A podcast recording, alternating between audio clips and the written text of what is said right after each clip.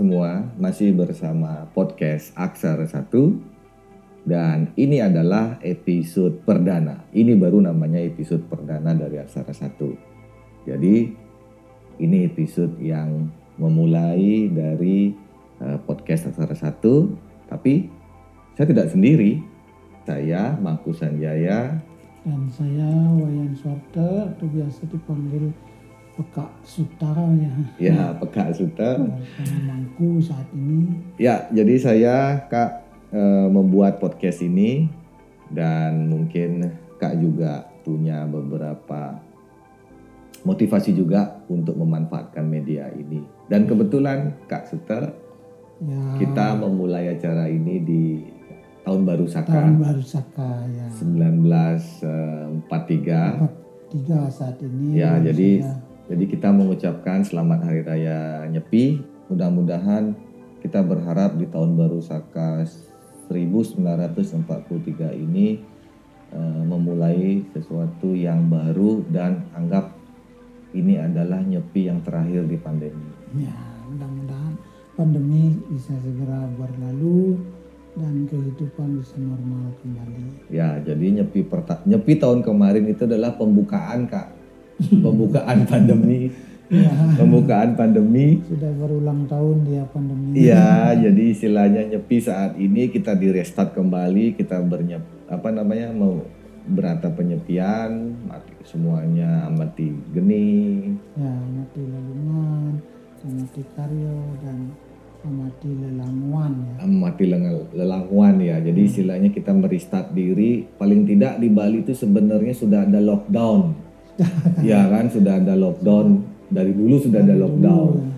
Nah mudah-mudahan Nyepi kemarin lockdown yang terakhir untuk mengurangi uh, penyebaran dari COVID-19.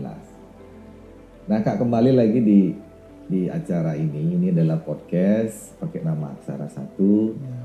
karena ya saya pun juga dulu pernah menjadi seorang penyiar radio kak cuman radio di zamannya. Radio anak muda di zamannya. Jangan ngomongin umur ya. Jadi uh, tergeraklah saya untuk memakai fasili uh, media ini media podcast.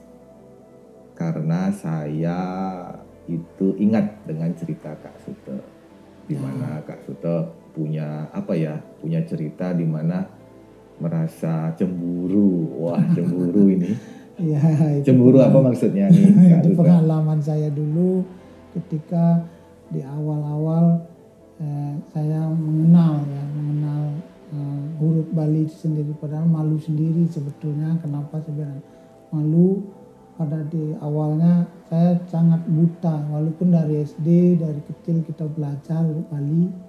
Tetapi eh, terus terang sampai kita tamat sekolah saya sendiri tidak sanggup membaca huruf Bali sendiri jujur ya ini tidak sanggup justru setelah tamat bersekolah saya merasa uh, cemburu atau iri ya dengan ada salah satu orang Belanda hmm. yang ada di Sanur dulu namanya Tuan Rohder namanya hmm. itu dari Belanda beliau beristri kena orang uh, Australia namanya Nyonya Ganda Hmm. Ya, jadi beliau berdua ini tahu sekali atau sangat lapah pasti ya membaca huruf-huruf Bali dan mengerti apa artinya kemudian berbahasa dengan uh, benar sekali tentang uh, bahasa Bali bahkan menjadi seorang kreator ikut dalam terlibat di dalam proyek um, apa namanya penulisan huruf Bali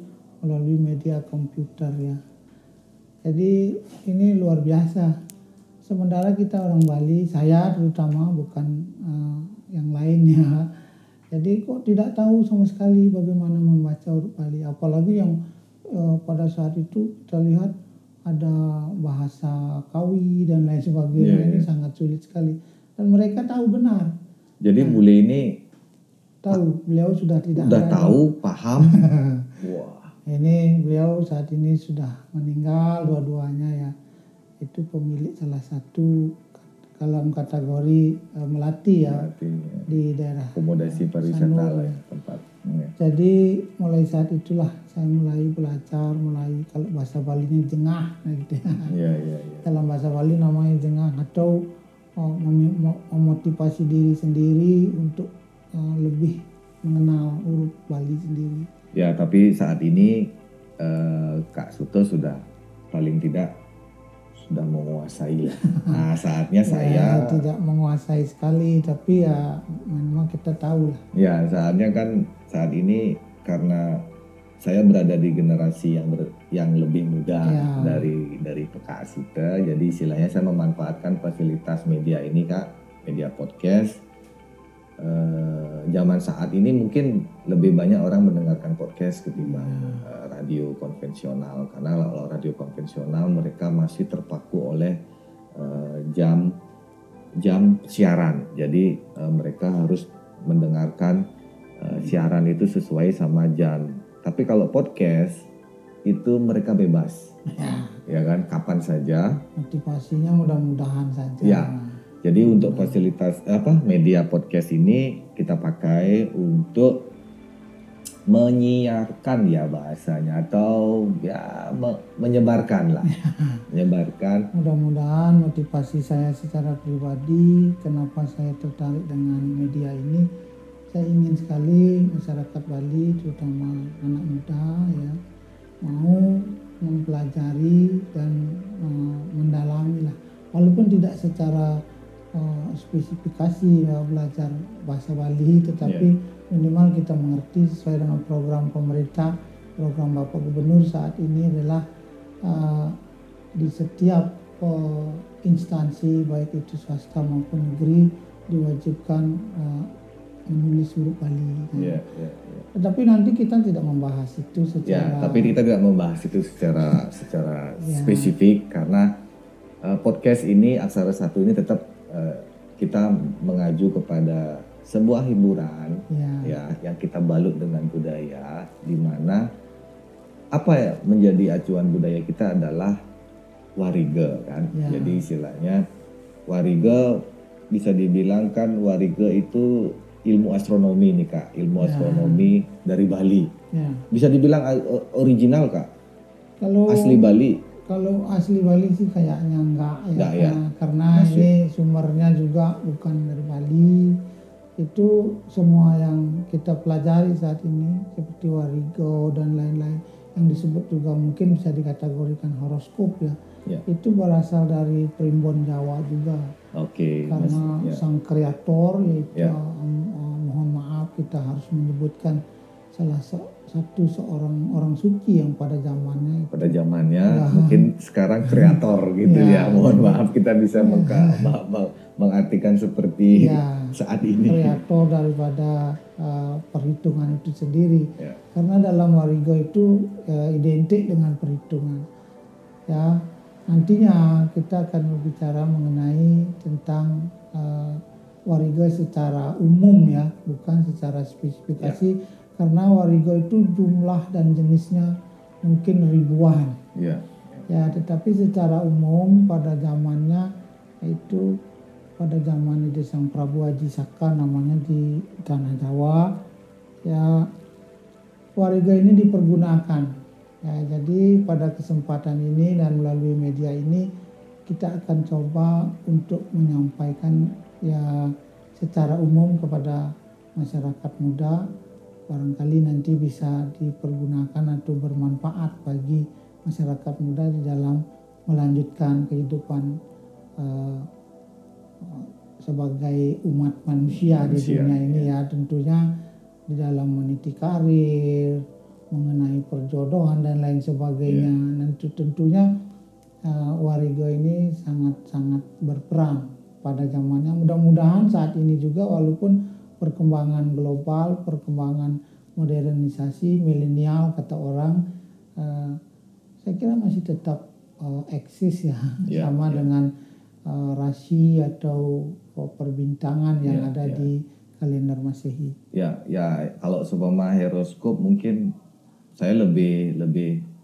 lebih cepat dalam pikiran itu berpikir seperti perbintangan yang ada pada saat ini kak jadi kayak ada apa Aquarius Libra Ya. Leo Pisces dan Bahkan sebagainya. itu Nah, mungkin lebih itu pun- canggih ya karena dan itu- mereka itu kan adalah budaya dari Yunani ya kak ya. Ya. Jadi istilahnya memang itu adalah budaya. budaya. Jadi jadi budaya sebuah sebuah perhitungan matematika budaya pada Ya. saat itu. Nah saat ini eh, saya mencoba untuk membalut itu. Jadi istilahnya budaya kita, budaya Bali di mana ada warige yang di mana mungkin bisa saya ada beberapa sumber yang mengatakan wara itu artinya hari ya ya kan Eh, ika itu artinya itu mungkin ada beberapa sumber yang mengatakan itu jadi memang tidak terlepas dari hari hari ya. ya dari hari kelahiran Ya, Ya kan, kalau semua. berbicara mengenai wariga di Bali ini kita eh,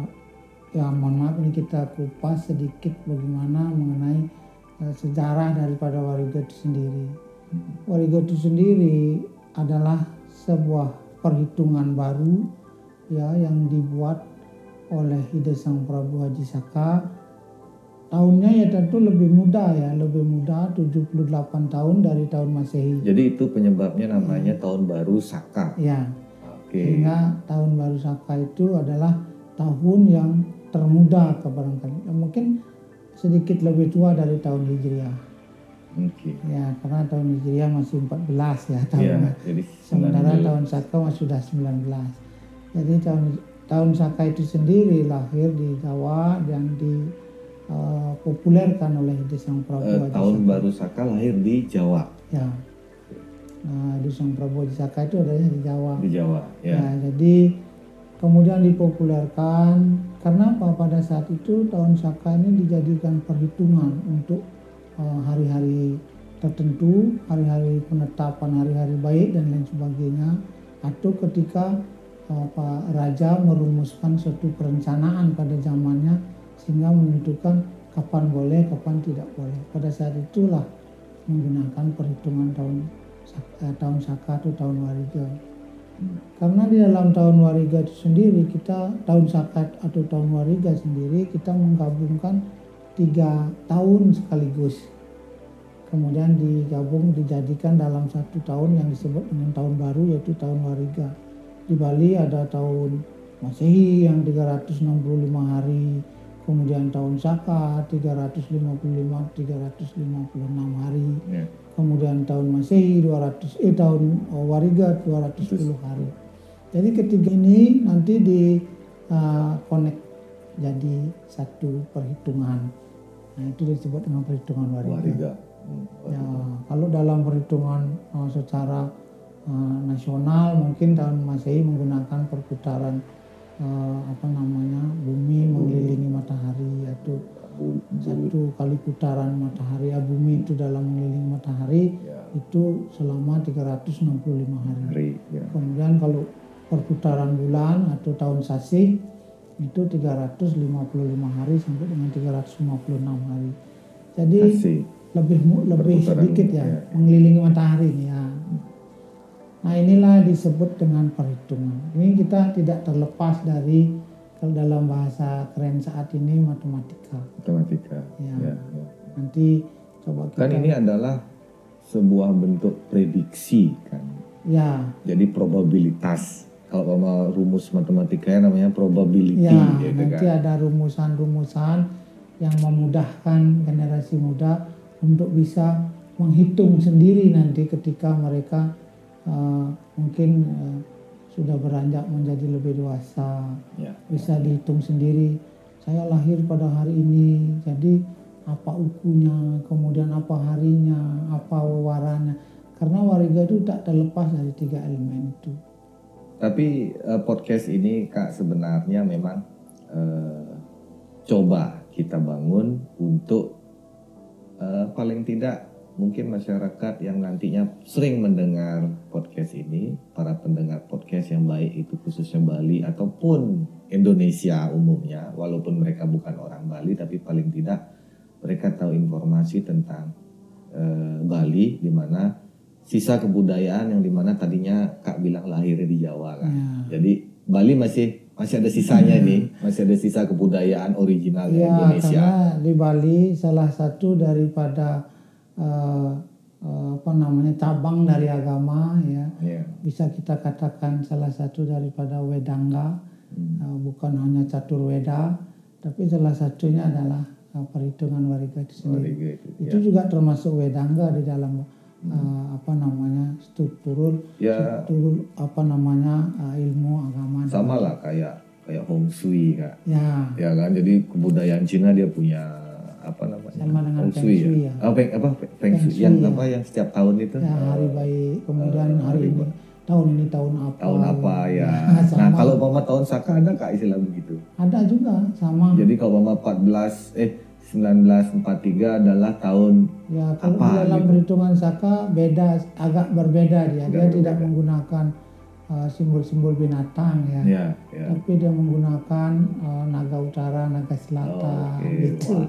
Ini tambah seru nih kalau seumpama kita bahas. Cuman eh, memang kita mau menuju ke sana, Kak. Ya. Jadi istilahnya podcast Aksara satu ini memang lebih eh, akan masuk ke urusan horoskop di mana nanti kita ngomongin eh, beberapa probability sesuai Ya. dengan hari kelahiran ukunya.